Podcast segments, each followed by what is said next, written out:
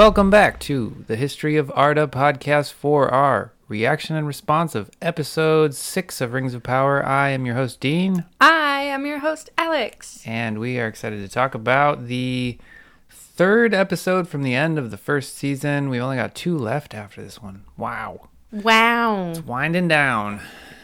As Owen Wilson It's winding up. What are you talking about? Did you watch that episode? Yes, it's uh, action packed for sure. This one was called Udun. What's that mean? Well, it means hell. Ah, Um, all right, nice. Yeah, yeah, accurate, probably. Yeah. Yeah.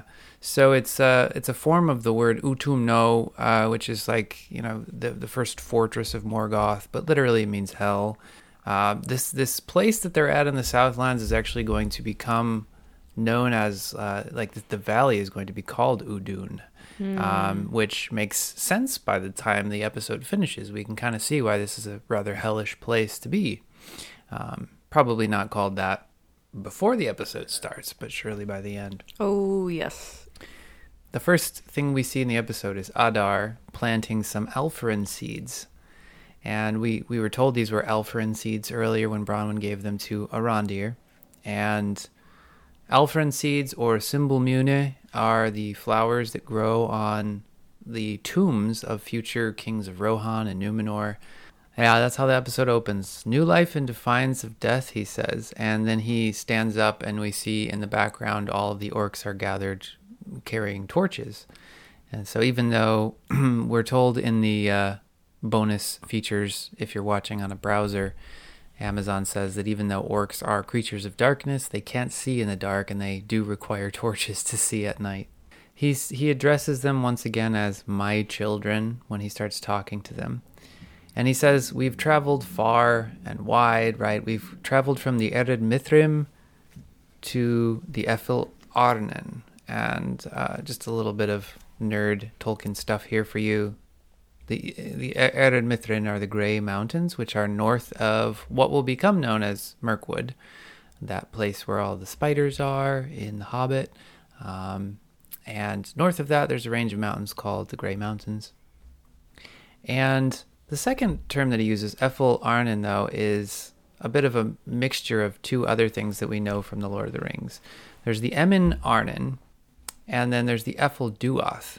Those are two separate uh, geographical locations. The Ephel Duath are mountains that are on the border of Mordor, and the Emin Arnen is an area just south of Osgiliath, just west of Mordor. Some of these names are going to change when the geographical features around them change. Just like we mm. said, this valley is probably not called Udun right now, but by the end of the episode, we can see why you would call it Hell. So, could be another one of those. So, the orcs uh, once again begin ch- chanting the word Nampat, which I have since learned, since our last episode, I've learned uh, is a black speech word that means death. So, they're just chanting death. He leads them to the tower. They enter the tower area, and Waldreg, who has been tagging along this whole time, now asks Adar, well, you know, he's still contemplating the fact that Adar doesn't appear to be Sauron. And so he's like, well, what happened to him, if you don't mind my asking? What happened to Sauron? Adar doesn't give any answer. Um, just as we expected in the last episode, when they were looking at the tower, going like, this tower will fall, and then Oh, they yeah. all pause and look at it. We were exactly right on that one. Uh, that they that was the plan. They abandoned the tower. They got a safe distance away, and Arondir stayed behind uh, on his own in order to collapse this place on top of them, which was pretty a pretty cool move. Um, if he's not going to be useful enough to call for backup from the elves, then at least he can he can bring the tower down on everyone. And if you notice, it's a blink and you miss it moment, but Adar sort of pushes himself out in a self-sacrificing gesture uh, when all that stuff, all the rocks start to collapse on them. But everyone makes it out okay, or at least all of our recognizable characters make it out. Probably a lot of orcs die. But the tower does fall, and from a distance, all of the Southlanders are cheering.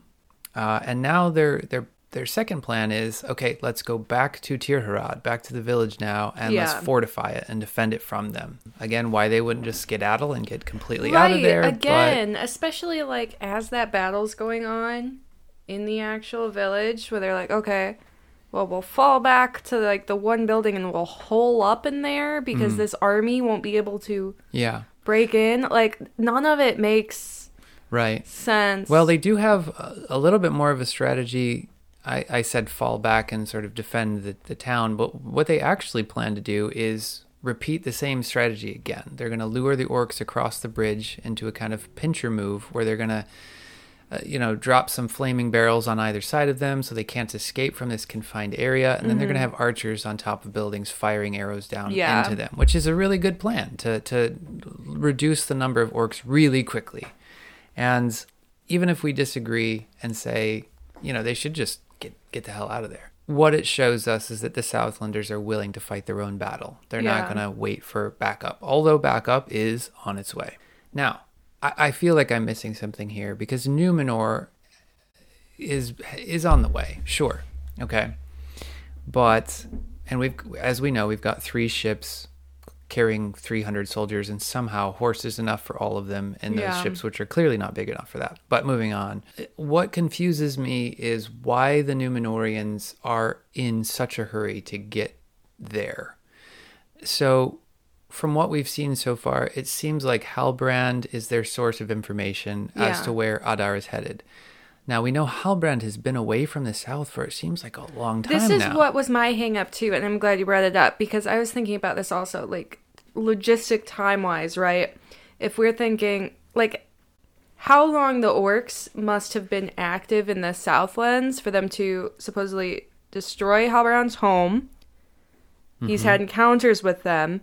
Then he makes a run for it to the coast, right where on the coast at some point they're sailing, they're shipwrecked. He floats all the way out to Numenor. mm-hmm.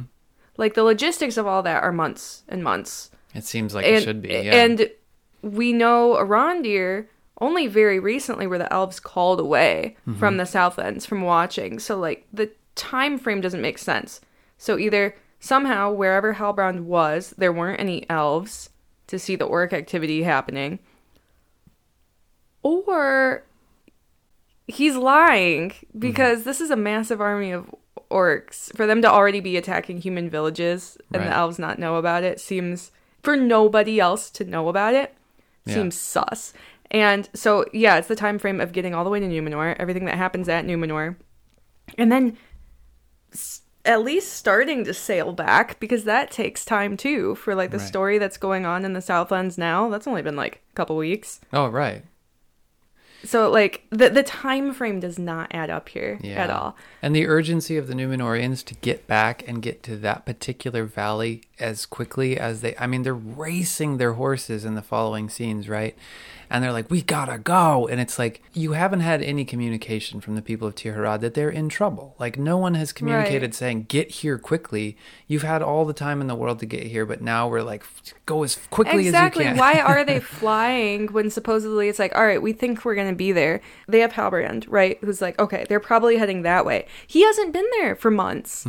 They need to like send scouts ahead and such. Mm-hmm. Yeah. Like, which my only takeaway here is for the sake of, you know, speeding up, they need time in the Right. episode. It is very Yeah. possible that they sent scouts ahead. The scouts came back and like, hey, these people are under attack. Yeah. Like all the orcs are here, and they sent them in. I would just have I will give them that. that, It- like a, a hint that that was what happened, because it was very dramatic to see them arriving and everything. But I thought, okay, we missed something in the story here, because at least if they had gotten some communication from Tirharad, like Mm-hmm. maybe Arondir had sent something out, like we need some backup.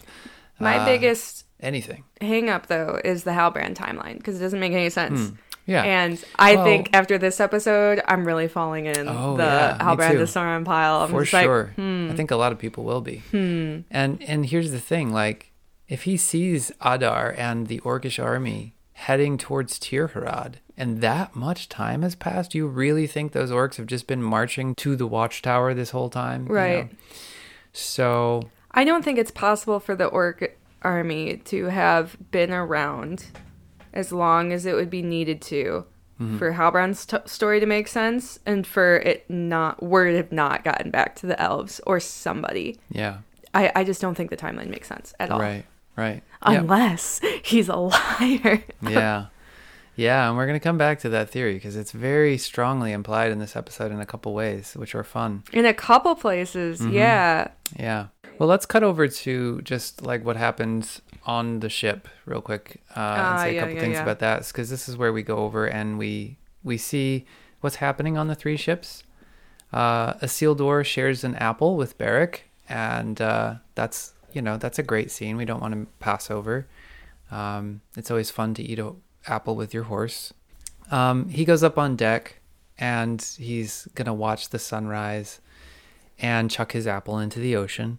Um, and As one does. as one does.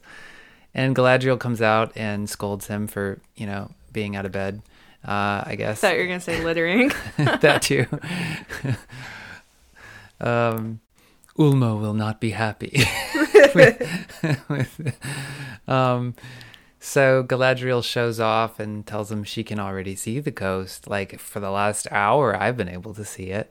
And he says, "Keen are the eyes of the elves." Um, so this, of course, only works with a flat Earth. So I'm thinking, well, maybe we do still have a flat Earth, uh, because regardless of how good uh, Galadriel's eyesight is, she would not be able to see Middle Earth on a round planet.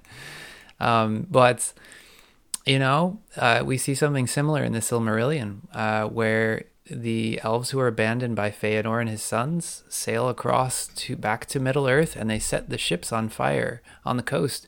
And the elves who are way back in Valinor are able to see the flames. So you know, it's it's not breaking Tolkien canon at all for elves to be able to see incredible distances because the Earth is still flat. Legolas, what do your elf eyes see? right exactly so but it's i guess this is one piece of evidence that i was in fact mistaken before. Just because there's a fancy entrance to valinor doesn't necessarily mean that the planet is eh, you know that the earth is not still flat. Um, but we'll see.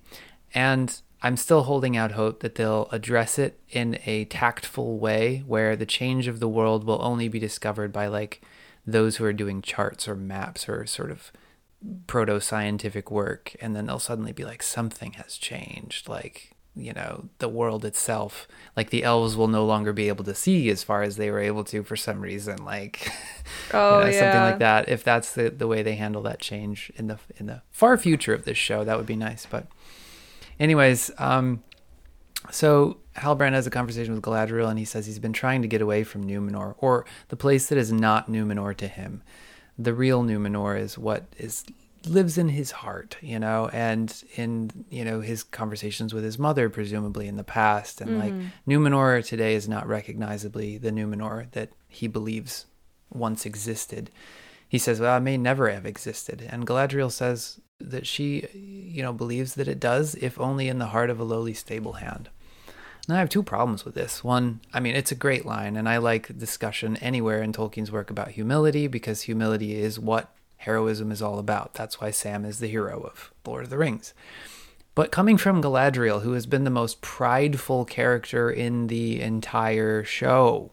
uh, yeah, it's, kind of shitty. yeah, it's like who? Okay, Galadriel's the one who's going to give you a lesson in humility, but also like Isildur is not just a lowly stable hand. He may be cleaning up horse shit right now, but like he's still Elendil's son. He's still the son of a lord. He's lived a fairly privileged life. Barely. Um, and uh, just because he's suddenly got to clean the stables, now he's you know he's learned a true lesson of humility. Of course, he hasn't. I don't think either of them are the most qualified to speak on humility, but I still appreciate the sentiment. Um, Despise not the labor which humbles the heart, is what Galadriel says. Humility has saved entire kingdoms, the proud have all but led to ruin. So that's a nice line. And then that moment where Isildur first sees the sunrise and is just in awe, and he sees the coast off to the side. If you look, you can see the coastline of Middle Earth for the first time as the sun rises. That to me is another one of those potentially cheesy moment for some people, but just like gets me and is worth the whole episode. I'm like, I know that feeling. Like that's ah, that's good. I'm glad that they're not all just big tough warriors who don't feel awe or wonder or anything. Like they still are amazed by this world. And that is very Tolkien to me. Below decks, Miriel is looking at a map of what is going to become Mordor. Uh, we she speaks with the Elendil Um, and he says, you know, we've we're inside of land. It's going to take us another day to sail up the river. Um, and this is the River Anduin, famous from Lord of the Rings. And so a day a day of sailing up the river, and then another day of riding from there, uh, kind of through the mountains to the valley they're headed to. Um, as Miriel looks at the map, uh, it's it's a pretty cool map that she's looking at, which appears to be in like Numenorian writing. Um, I don't know how to translate any of those things, but it does appear from when she has her big magnifying glass and scoots it around. I was guessing earlier on that we were closer to uh, the big body of water in Mordor, Nurn, and that whole area, but we're actually much closer to where Mount Doom will be, Orodruin, mm. and the Dark Tower and all that on the western side of Mordor. So we are right in the heart of the action, and I think this is the first time that was really confirmed for me. Like, oh, okay, this is not like Mount Doom is not going to be happening some some far far away place. This is right next door, and of course we see that by the end of the episode. So we cut back to the Southlands, and Arondir is trying to smash the hilt. He can't do it. It's the same exact feeling that we get when we go, why can't they just destroy the ring? Why do you have to take it to to a fiery mountain? Yeah. It's it's the, the dark weapons they don't work like that. Right. So he just breaks his weapon, just like Gimli breaks his weapon on the One Ring. And we hear the plan that they're going to barricade the, the sick, the young, the elderly inside the tavern. And Theo's mother uh, tells them that he is uh, assigned to guard them. And Theo has this moment with Bronwyn that I think was really nice. Um, he says to his mother, "You know, can you uh, say that thing to you that you used to say to me when I had nightmares as a kid?" And she quotes a line uh, that is from a pretty critical moment when Sam and Frodo are in Mordor, and Sam is looking up and seeing a star in the night sky. Um, and the lines are drawn from that section of Lord of the Rings, at least at least part of the lines. Uh, in the end, the shadow is but a small and passing thing. There is light and high beauty forever beyond its reach. Uh, those part that that part of the line is from uh, a really beautiful moment in the Lord of the Rings, and it was nice that they repurposed it in that way. Um, and it was a beautiful little moment between mother and son because you think, okay, one of them might die any moment now because again, these are characters that are not in Tolkien's lore. So I really thought that we were going to see Bronwyn's death at this point, and um, I thought it was cheesy. Yeah, thing. I, had like, a feeling you might. This is way too flowery and all right. Yeah. Yeah. Yeah. and then the line from the trailer uh, that we've heard before uh, that the seems to be original is "Find the light, and the shadow will not find you." They sort of added that on. Then Arondir tells Bronwyn that it is a tradition among elves before a battle to plant Alfirin seeds in the ground, and we go, "Oh, okay, so this is what Adar was doing. He's an elf. He he knows this tradition." At, at the beginning of the episode, so even even the bad guy elf was still doing it. Mm-hmm. And weirdly, Bronwyn says new life in defiance of death as a question. Like, how did she get the exact phrasing, the exact same as what Adar said at the beginning of the episode? Was that just a coincidence? Uh, is there is there anything more going on here, or is that just like a hmm? Okay, I think coincidence, and I think also they're trying to, I think, really humanize not only Adar but the orcs in this episode. You that. have that major parallel there, and then later, of course, we have um, the scene with Galadriel, which we'll Yeah. cover. But um, I think they're raising those parallels of just like, okay, what really does make these people so different?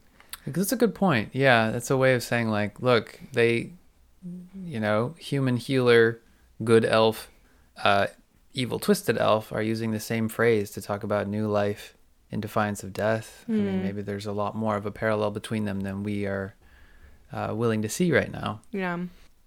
Arondir tells Bronwyn about one of the Valar that watches over growing things and those who tend them. This would be a reference to probably Yavanna, but it could also be a reference to her younger sister Vana, who is also a sort of you know lesser goddess of growing things, uh, typically associated with flowers and that. So not named specifically, but probably he's talking about Yavanna, and they have a a, a moment. He puts her hand on the uh, bark of a tree, and then he tells her that they should all live together when the battle is done as a family, and they kiss.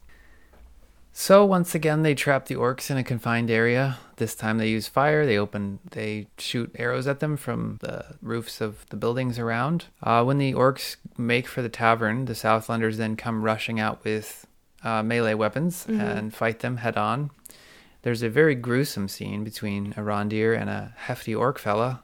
Yeah. Oh God, that story. oh, but I. Uh, and I, that was grossing me out so bad. Mhm. Yeah, there was like close your mouth, close your mouth. It was the first time that I really thought like, oh, okay, so this is not going to be like a PG rated. that- Like this is not the Lord of the Rings anymore. This is a little bit more. Uh, I mean, they've kept Adult. it very PG, and something I've noticed is like, yeah, that scene was very gory, quote unquote. But they also did that when it wasn't blood, blood. It's the orc blood, which is Mm. black and kind Yeah. of more theatrical. Yeah. Anytime we've seen, like, we saw someone, a human in this episode, get her throat like slashed, and there's like no blood. yeah. So right. I think they're or or gets a pass. Yeah, exactly. They're compensating for that with orc gore. yeah, I So, can see that. Mhm. Yeah. But just like trying to pull this like blade thing Oh yeah, out of his yeah, eye of it's as terrifying. it's dripping the all over him. orcs are terrifying. It's it's ugh, they're Yeah. they're scary. Yeah. And as soon as they win the battle against the orcs in the village, uh, Arondir notices some red blood. And so you're right. They Mhm. make a point of showing you orc blood is black typically. And then when he sees the red blood, you go, oh, wait a minute. That's not what we just saw a second ago. Yeah, He takes the helmet off and Yeah, realizing all of those. Well, not all of them. There were orcs in the Right, mix, yeah. but um, all those people that had gone and swore fealty to Adar, um, they were just sent first to the chopping block. So yeesh. Yeah. yikes. And an orc has survived the attack and he's laying on the ground and he's telling him, like, they had to pay the toll, you know? They were just cannon fodder. Like, what did you Mhm. think was going to happen? Of course, we were going to use your own people against you. But we do see some that hung back, like um Mhm. later. Yep. Um, what's his f- name? Waldreg. Waldreg. Yeah. Yeah. we see Waldreg later, so he's still around. So I wonder if there's others. Yeah. Um, and that's like the blood, like paying with blood, um, that Adar Yeah. talked about last episode. Right. Like, all right, you want to be with us? Well, prove it. Go, Yeah. like, die for us. Yeah. Yep.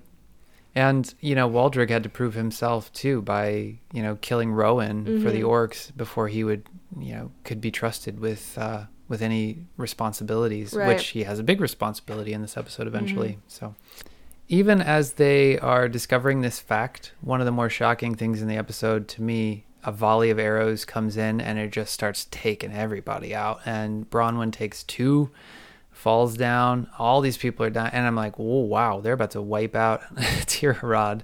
Yeah, I thought they were Um, totally gonna kill Bronwyn, and that was gonna be like kind of the plot motivator of oh well now Theo Theo's goes with Arondir evil. and Yeah. he's no oh I thought no I thought Arondir would be like raising Theo like all right buddy and Theo's like oh you got my mom killed anyway that didn't happen um It's a God of War story now, where Arondir's got the rebellious young teenager raising him as a single father. and- yeah exactly exactly yeah that's not what happened but anyway I yeah I thought Bronwyn was a goner for a minute there I was oh jeez Mhm.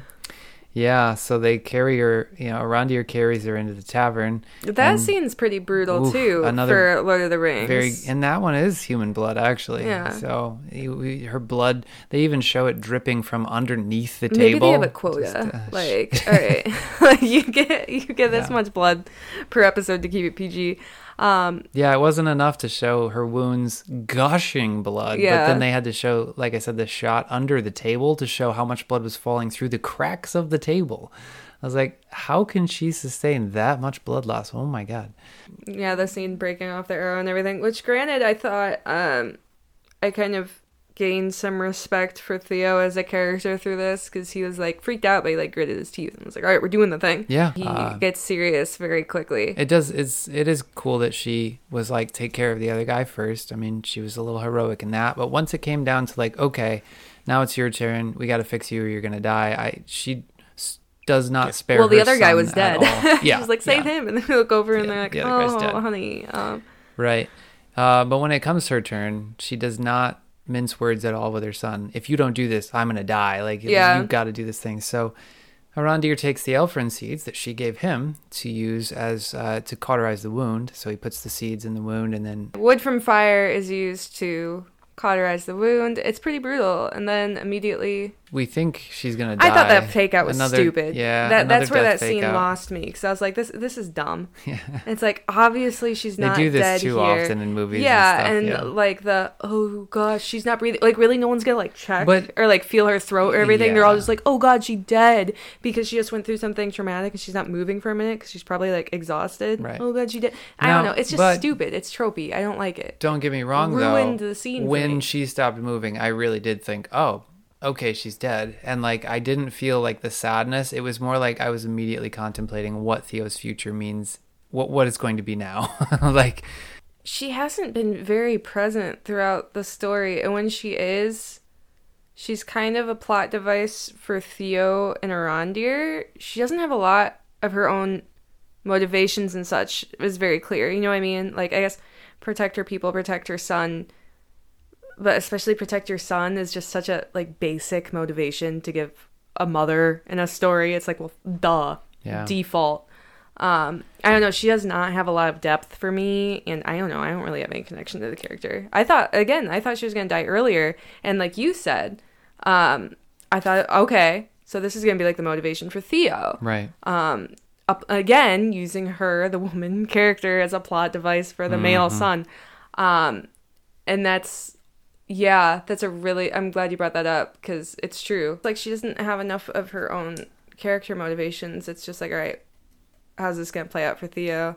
yeah. Um, on her own, she doesn't really have any substantial. Yeah, she needs to be fleshed out more. hmm Um, not literally though. She already took a arrow to the shoulder. So it's a gorgeous scene when we first see the Numenorians riding into battle. I Uh, hate their helmets, and it takes me out of it. I think the stupid like tassels on their helmets. Oh, that's like Rohan, 100%. That's, I hate it. that's that's exactly what the helmets look like in Rohan. But they're not in Rohan. They're in Numenor, and they should be different, and they should be better because I hate it. I, it looks dumb to me, and I'm just like, really? Oh, I Because like it's just 'em. like pretty boys instead of soldiers. Like if you were running at me, I wouldn't be scared. I'd just be like, "Oh, you're so shiny. You got? You want to go get lattes? Like I don't. Aw. All right. I don't like the aesthetic of their armor, but okay. It's like, yeah, it's really pretty. Look at them ride their pretty horses. yeah. It's not scary. These are the armies of Numenor, okay? Like, and again, even if they just didn't have the dumb tassels on their hat, I would be fine. I'd be fine. Okay.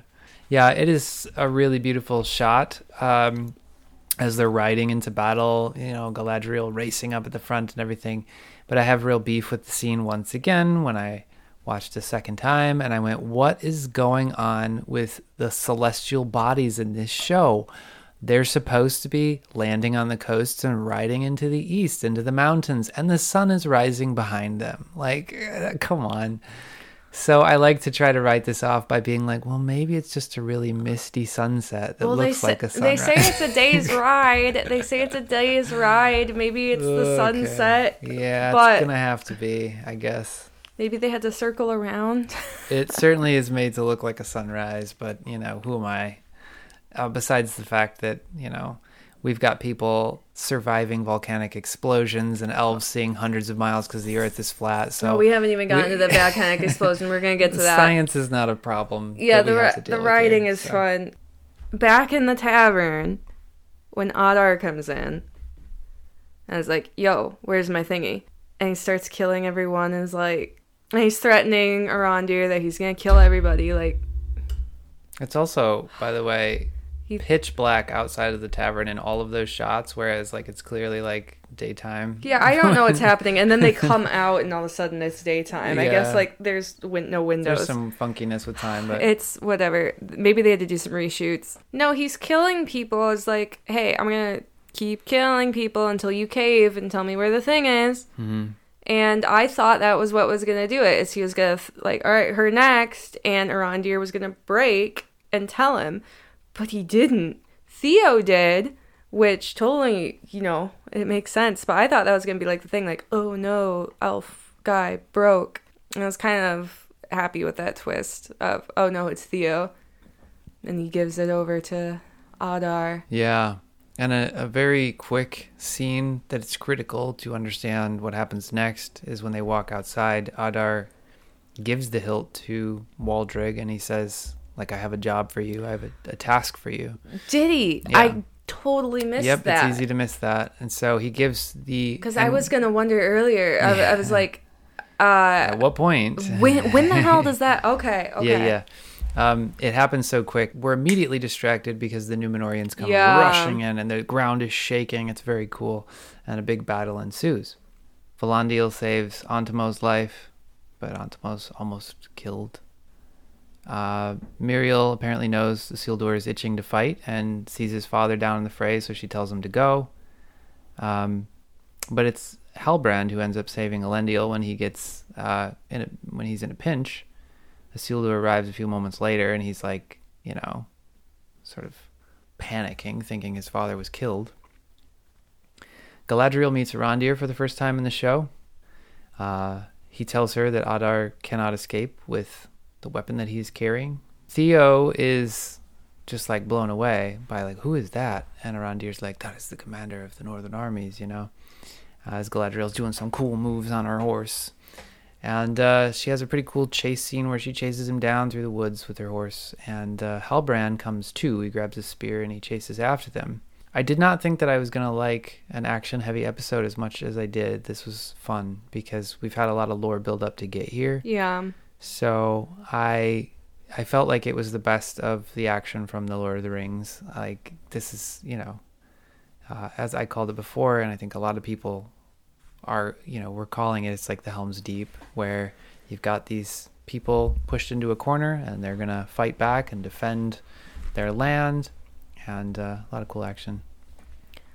I thought the toppling of the horse when Halbrand sticks his spear out Mm. to topple Adar's horse. That I thought was really funny though, just because the horse gets up like, oh man, bro, Yeah. he's totally fine. Which good, good, Yeah. good. I don't want the horse to be hurt. I was like, Yeah, Really? and and I I watched that scene again and like actually paused it because I was like, man, they had to have CG'd on like Halbrand's face onto this stunt guy, right? Like, or did the Mhm. actor actually do that stunt where he was like leaning way off the horse with the spear and everything? Like, there's Mhm. a full on, you know, his face in the shot, and I was like. I wonder how much of that is like his stunt person and how much he's he's able to do because he they did horseback training. Yeah, and he and uh, Morfydd Clark both talked in you know Comic Con about doing that horse train. yeah. um, and this is the other. Um, this is the one where I was like, oh shit.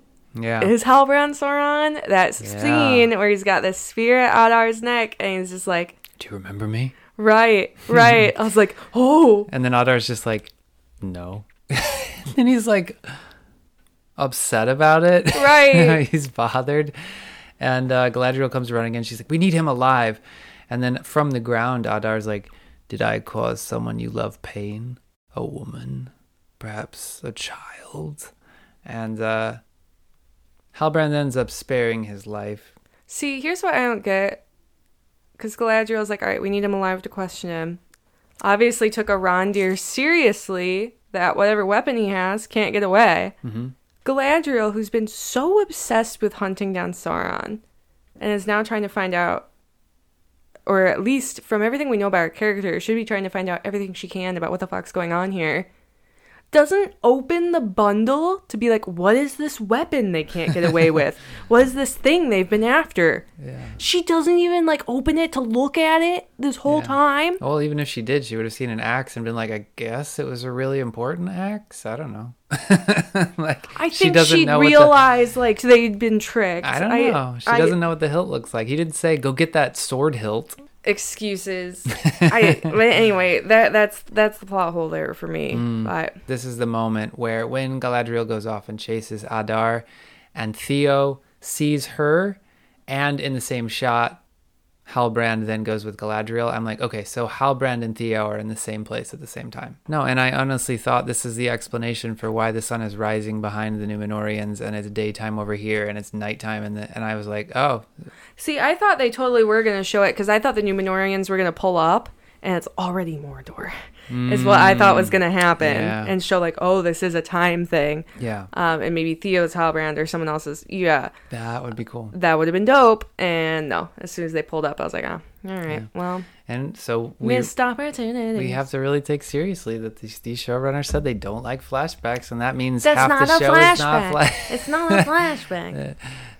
Whether those flashbacks it's multi be timelines. five minutes long or half a season long. They It's do not- not like flashbacks. It's not a flashback. anyway, in fact, I thought that was gonna be like the like, haha, I got you. It's not a flashback. It's multiple timelines. right, right. um. Oh well, it's fine. I'm fine with it. Whatever. It was a fun theory. Yeah. Um. Now I'm putting all my eggs in the Halbrand of Sauron basket. So right. that's where they live now. Yeah. So after the battle, uh, the Numenorians are and the Southlanders are victorious. Valandil apparently speaks with Galadriel and gets a position for he and Isildur on a new company Galadriel's formed to track down the remainder of the orcs and Mhm. uh, wipe them out, presumably. Ontamo says he's going to stick with the people of Tirharad and help out. He has seen enough battle for a lifetime. So we think, okay, so the next step of this journey is Valandil and Isildur are going to join up with, with Galadriel and her people, maybe Halbrand. We're all going to go orc hunting. Galadriel has returned to Tirharad with Adar in tow. She and Halbrand and Adar Adar are all back because it looks like they're in Waldreg's old barn, which is funny because the hilt was hid, hidden in that barn in a previous episode, hmm. directly beneath where Adar is now sitting chained up. She shares the story of the orc's origin as it appears in the published Silmarillion here, which is that in origin the orcs were elves that were tortured and twisted by Morgoth, the first Dark Lord. They were made into a new and ruined form of life. And she has a word for this, the Moriondor. They're those first orcs that kind of look like Adar. Not, Yeah. not as monstrous and grotesque as we yeah, know them. the sons of the dark. They don't Mhm. look quite the same as the others. Adar likes to call them the Uruk. Now, Uruk is a word in black speech that just means orc. Uh, we know Uruk from Lord of the Rings because we see a sort of separate, almost like a separate species of orc that are called the Uruk-hai. And the Uruk-hai are a little bit more human looking in Peter Jackson's Lord of the Rings. Um, their uh, relation to the story and their involvement in it is, is slightly different between the films and the books, but suffice it to say, the implication in both the books and the films is that Saruman, the White Wizard, might have had his own sort of breeding program where he interbred orcs and humans and created a new species. In the film, it is implied that the Uruk-hai, that this is sort of like their origin, and we see them coming out of these like birthing pods in the ground Mm-hmm. and they they seem to be more intelligent, more human-like than the sort of groveling orcs like we've seen in the show so far. So when Adar calls his people the Uruk, um, it makes me wonder if we're sort of retconning what Uruk-hai actually are in this mythology, because it's not really canon that the Uruk-hai were created by Saruman, for example. They certainly existed before Saruman. They were created by Sauron, if anyone, but their origin is mysterious in The Lord of the Rings. And so, what I'm wondering is if the Uruk have been retconned to be that exact thing that Adar is. And and again, he says Uruk. Adar never says Uruk-hai, which is the term from Lord of the Rings. Yeah, I think they're separate. And so Uruk-hai means something like orc folk or orc people. So it is entirely possible that the Uruk-hai of the Third Age were just sort of naming themselves after what race Adar is from. But it's also possible that we're just rewriting the origin of the Uruk. And even in the Third Age, the Uruk were like the tainted elves rather than the orcs, if that makes sense. So Galadriel has him tied up, as we said. He calls himself an Uruk, uh, one of the original orcs, created by Morgoth. And then Galadriel asks, Where is your master? Where is Sauron? And she wants this information so bad that she's willing to torture those orcs that he considers his children. She threatens to bring them out into the sunlight, which is already like, ooh, okay. So yeah, exactly. This whole scene, I'm like, you're Hmm. freaky. Like you. So then he gives us a bit of backstory. Adar says, after Morgoth's defeat, the one that you call Sauron, once again, easy to miss, but this is like Sauron is not what he calls himself. Mm-hmm. Not only because he's in disguise right now, but Sauron is a derogatory term for this guy in the same way that Morgoth was not the original name of the great enemy. So Sauron means the abhorred, the hated, the despised, right? And in the same way that Morgoth meant something like the black enemy, uh, as opposed to his original name, Morgoth's original name, which was Melkor. And that's uh, there's a similarity between the, the names of these characters, like there is between like Lucifer, the you know angel of light, and Satan, right? and um, so to to call him Sauron, that's probably not what his followers would be calling him. The one you call Sauron, says Adar, devoted himself to healing Middle Earth, bringing its ruined lands together in perfect order. He sought to craft a power not of the flesh, but over flesh, a power of the unseen world. So, this is where we flash back to the, the tower in the north, what Sauron was up to with all that black magic uh, that was referenced in the the pilot episode. But no matter how much orc blood he spilled, Adar's children, or the orcs, uh, were the ones that he was sacrificing. He was still missing something, and Adar got sick of Sauron killing all of his children and trying to figure this out. And so he says, I split him open. I killed Sauron. Galadriel does not believe him. I'm inclined to think that he believes that's what happened. I'm inclined to think Yeah, that Adar think he really killed- believes he yeah. killed him. Yeah, That's why he Um, doesn't recognize Halbrand. exactly. I Yeah, don't know. Who are you? right. And that's why Halbrand's so pissed. He's like, "Are you serious? You Right. seriously thought you killed Yeah. me?" Yeah, exactly. Now Adar says, Why? You think I, I couldn't do what your entire army couldn't do? She's like, No, I don't believe you're the only master of this entire army. He says, My children don't have a master. She said, They're not children, they're slaves. And this is, I absolutely love this part because it, it's perfect Tolkien canon, but it's troubling. He says, But each one has a name, a heart Right. a heart, right? She says a heart created by Morgoth, and I this is where I was like, Galadriel, no, no, you're wrong, Galadriel, no, Morgoth cannot create life, and this is why Tolkien himself struggled with the origin of the orcs. Like, uh oh, I've got twisted elves. But as we talked about in the last episode, the immortal souls of elves, you can't mess with that. You don't just get to like corrupt it and destroy it and make it mortal because you don't have enough mithril to coat your body with or or because you've been in a dungeon too long so now you're an orc and you just die and that's it. That's not how souls work. At every living soul's center is the secret fire of Iluvatar. Morgoth did not create anything. So so Galadriel's argument is completely against what Tolkien says. Morgoth cannot create. So he counters her with something that is correct by Tolkien's lore. When she says a heart created by Morgoth, he says, and he's right, we are creations of the one, masters of the secret fire, the same as you, as worthy of the breath of life and just as worthy of a home. And this is Tolkien, and I'm I'm like you just you're you're making sympathetic orcs. This is wild, man. This is like almost too far for me, man. This is so. And then we see Galadriel, yeah, get very very heated and say, she says, "No, your kind was a mistake, made in mockery." Okay, perhaps all those things are true, right? Your kind was made in mockery. That's absolutely true. Morgoth twisted and corrupted the elves in mockery uh, of Iluvatar's creation. But then she continues by saying, And even if it takes me all of this age, I vow to eradicate every last one of you. So she's going to commit genocide.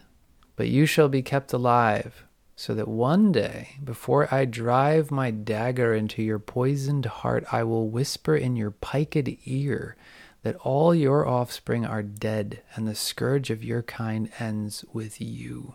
Wow. This is this is uh, very personal. She's going to keep him alive so that she can emotionally torture him as he watches all the creatures that he considers children die. And then she's going to whisper in his piked ear that all of your kids are dead. And I'm like, I had to look up like piked ear. What does that even mean? and I cannot find any other definition than it just means pointy ear. I'm gonna I'm gonna whisper in your pointy little ear that all of your kids are dead. That's terrifying. Right. That, that's horrible. Yeah. Um, yeah, they're like Uh, dark and evil, but like if they just want to land to like hang out by themselves, what's so wrong with that? Right. And if they're fighting for their own place in the world, I don't know. It's sympathetic, and I did not expect to be feeling sympathetic for um the nasty boys, but here I am. I mean, first they have the warg, which want as pet, and now they've got like a backstory. I don't know. I don't know whose team I'm on. So I love his response. He smiles just like the Emperor does in Star Wars when like Luke is getting all super angry and he's like, "Yes, let the hatred embrace you." he's got that like creepy smile and he's like, "It would seem I'm not the only elf alive who has been transformed by darkness. Perhaps your search for Morgoth's successor should have ended in your own mirror." and I was like, "Brilliant." Also, potentially cute, fun nod to the Mirror of Galadriel, which is a kind of the the whole big plot point when they meet Galadriel in Lord of the Rings. They all go and look into her mirror. so she calls him a slavering orc and nearly kills him, but this time she is stopped by Halbrand, just like she stopped him from killing Adar before. And as she's holding the blade to him, Adar whispers, Uruk, which I love. I laughed at that. I was like, get it right. But she does leave this nasty looking cut on his neck that starts bleeding, um, but he's totally unfazed by it. When she leaves with Halbrand, there's a tense moment when Adar looks over, his throat still bleeding from the cut, and asks Halbrand, Who are you? And he says nothing and walks away. Yeah, I know, I know, I know. I'm Sauron pile. Sauron pile. Yeah. Yeah. That I I just keep thinking about that question. Who are you? He's like suddenly very it seems alarmed and curious and like, hmm, something else is going on here. Galadriel and Halbrand go out and have a moment in the woods. He thanks her for she thanks him for uh pulling her back. He says, "Well, you pulled me back first. And then she tells Halbrand, whatever it was that he did, whatever it was that you did, be free of it. And once again, just like that other scene with Halbrand uh, back in Numenor, I keep thinking like, if this turns out to be Sauron, we're gonna really be rethinking these kinds of scenes. Like, whatever you did back then, whatever he did, be free of it. And I'm like, well, if it has to do with the murder of your brother and the enslavement of, of elves and the destruction of a continent and so on, would you really be saying this to this guy? Halbrand says, I never believed I could be free of that until today. Fighting at your side, I felt, and he pauses and he says, if I could just hold on to that feeling, keep it with me always, bind it to my very being, then I, and then he pauses and she says, I felt it too. And they look at each other and it's like, uh oh, uh oh. I did not. No, I would like to not think that that was a romantic moment, but I don't think so. I think that it's supposed to be hinted at because if we're going with the Halbrand is Sauron theory, it will be even more of a slap in the face to Galadriel if she starts to have some romantic feelings for the very enemy she's been seeking this whole time. I I'm think like, that's dumb. what a fun twist. I don't like that twist at all. I think them being kind of friends and then tipping it into the romance line, it makes it again tropey. And I'm like, no. Mm. Oh no, I fell in love with the enemy. Done a million times before. If they do that, I'll hate it. Mm. But he also says, if I could hold on to the feeling, keep it with me always, bind it to my very being. Like that to me sounds very Sauronish. If there is any hint of romance, uh, let's just suppose for just a moment there is. Maybe it's something that is only accessible to Galadriel because she has been in a place of darkness herself. Like, you know, it's not just a sympathy between two characters, but it's also like she has grown closer to the motivations of Sauron himself in hating Sauron. Is exactly like I said with the Emperor and Luke Skywalker, right? to make it, the more you hate, The more you seek out your enemy in hate, the more you become like them. And that's perhaps what's happening to her. All right, back in Tir Harad, they're having a party. Miriel meets Arondir and Bronwyn. She introduces Bronwyn to Halbrand, and Bronwyn asks, Is it true? Are you the king we were promised? And there's a long moment where he pauses before he says yes. And he kind of looks around and like thinks about it. And I, of course, we all wonder what's going through his head, right? Are you the king we were promised? Bronwyn jumps to the assumption after seeing the pouch symbol, like, oh, you're the king we were promised? Like, how would she recognize that? Makes no sense. Also, everyone just immediately, like, woo, this guy we have never met before is our king, woo. Like, it's just too fairy tale, happy go lucky. You know what I mean? Like, oh, yeah, this guy, like, anybody could have that pouch forget the pouch. Anybody could just like pull up, like, oh, look, I drew a fancy symbol. I'm Yeah. the king. You could have just had like a little bit of pushback, like, how do you know he's the king? Someone explains like the sigil, or Yeah. have him explain himself, Mm-hmm.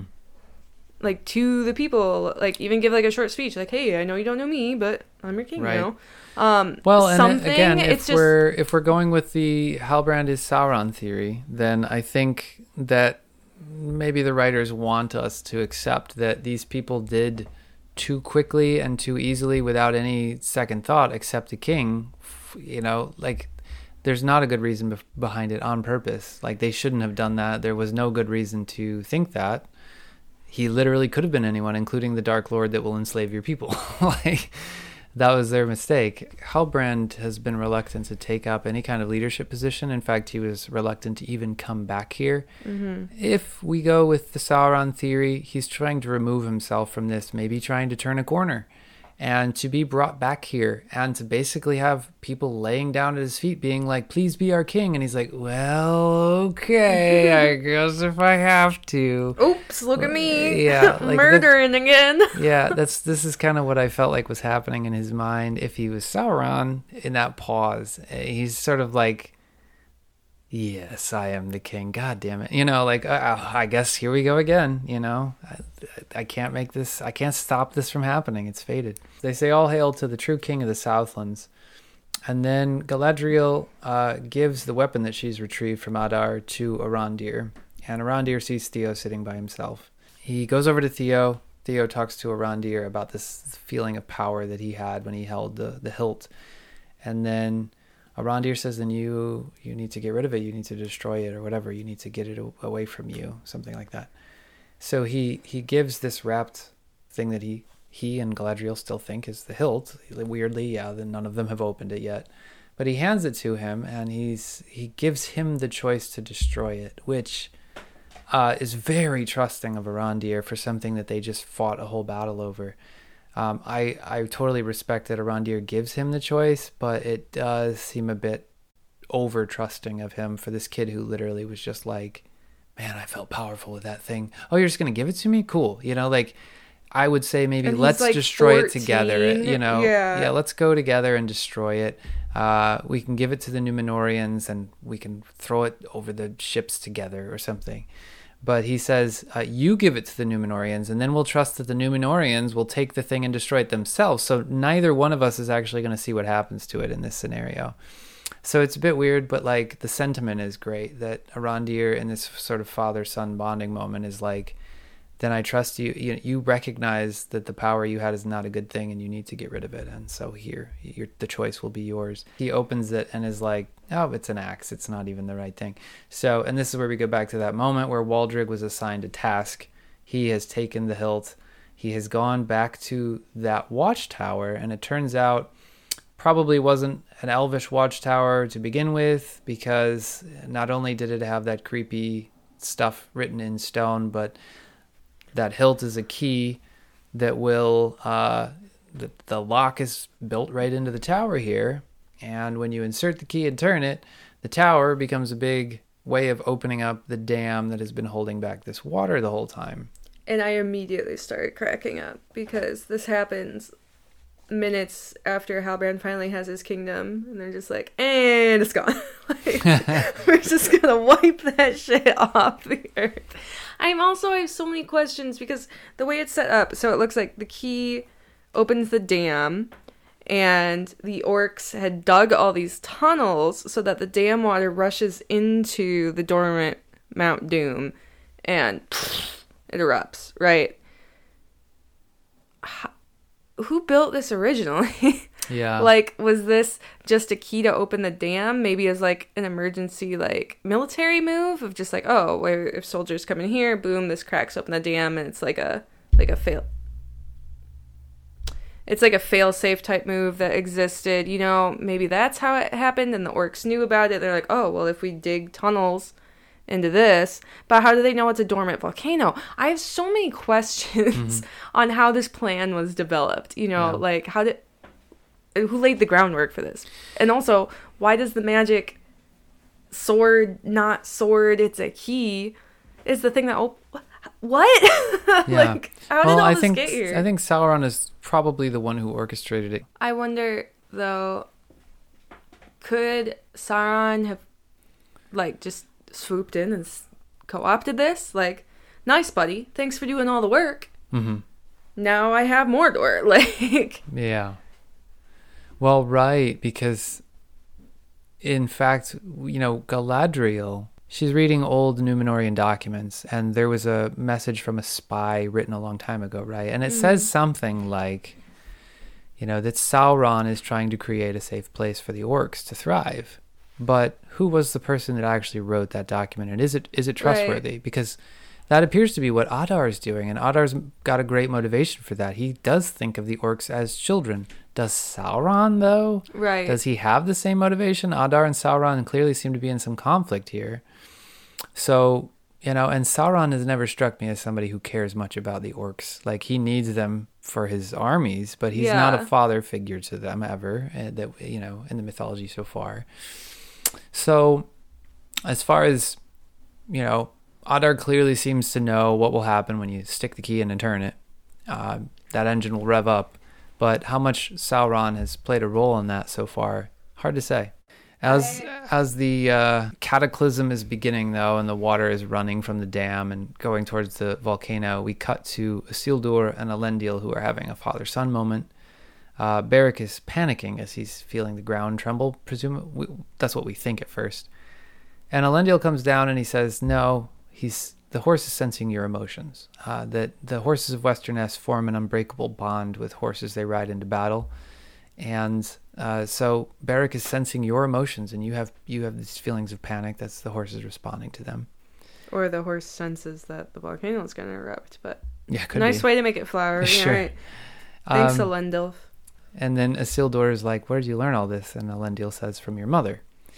This is the second time we've heard, you know, Isildur's mother referenced in this episode.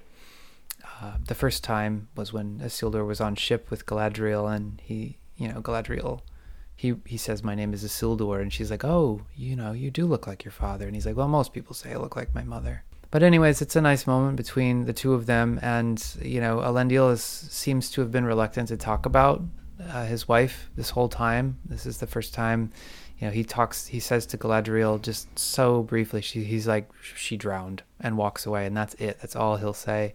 But here he finally, you know, shares with his son something that his wife taught him, which is the connection between horse and rider, as the Numenorians understand it. And Isildur is like, "You think you could teach me?" And they embrace as the world starts to fall apart. So yeah, that steam apparently from the water entering the volcano causes pressure to build up, and it you know causes the volcano to ignite. This is where I'm lost because this type of blast and how close they are to it and how quickly it hits everyone. No one other than like maybe Galadriel and Arondir should live. like everyone should be dead. Everyone should be dead. But you know they're not going to kill off the entire cast. Yeah, like, even what- even Galadriel. I mean, yes, we, she stands in it. we- she stands in the pyroclastic blast. Like are you kidding me? Yeah. Yeah, even in a world where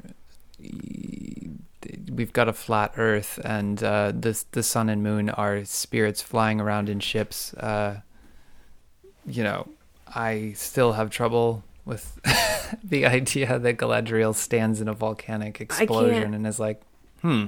Yeah, I know. Th- this kills me for all of them, especially because like I picture Mount Doom as like a Yellowstone level event. Yeah. Anyone that can see it erupt is dead, dead. You Right, know, I mean, there, there's no way. There's no way. Yeah. And like most of them are human, fragile little baby humans. Like Yeah.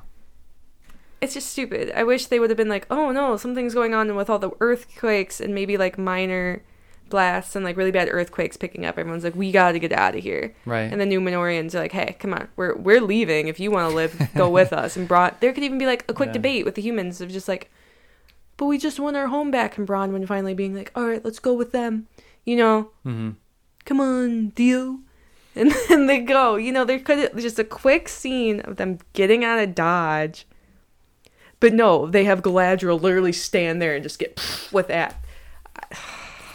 Yeah. It's this kind of stuff where I'm just like, guys, tone it down. This I is- gotta admit though that and it took me out of the action because it should be a really cool scene because you've got this giant, fall, you've got the dam, water through all the tunnels, and you're like, oh, that's what the tunnels are for. Into the mountain. Whoa! The dam erupts the volcano, and then eruption. this should be badass. And the entire time, I'm just like looking at how close they are to it. I'm like, well, this is stupid. This is plot ah, armor. Yeah, I have to admit I would make the same mistake if I was writing the show though, because I love disaster films. I, in fact, I would have had. I was disappointed that it was like the last five minutes. I was like, we needed a whole episode of the explosion of Mount Doom. But I also would have made the mistake of having Galadriel just like stand there and get hit by it, because I think it's freaking cool. And like we've already seen in the trailer the scenes where like everything's covered in red ash, and she's just like the sole person standing there looking around, and I'm like yeah, that's so cool. Like, you know what? I physics be damned. I will have a cool scene like that in my show too. Okay. So- Mi- well, that's why I said earlier. Okay, maybe for Galadriel and Yeah, Arondir.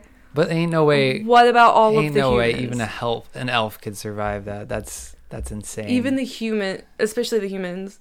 That ash is that hot and moving that quickly, you're dead mm-hmm. instantly. yeah. It's also you can't breathe it. Like she would be choking. There's no. It doesn't make any sense. Plot No. twist. In the beginning of the next episode, we find out everyone did die. Elendil and Isildur were not with everyone else, so you could be like, oh, no, they were far away. And everyone's dead except Galadriel and Miriel. No, I don't. I don't I'm think they're gonna Game of Thrones it. No, Okay. not gonna do that. But anyway, we uh, we we covered a lot of ground in this episode, a lot more than I was expecting. I kind of thought in this episode we were just gonna land uh, the ships and then be like, all right, let's set up for Yeah, the big battle really, really in the next episode. and then the battle's over. Like all in one episode, they get there. They have the battle. The battle's over. Yep. Very very quick. Yeah, so we've got two full And now episodes Mordor. left. Yeah. And we've already got Mordor, right. Yeah.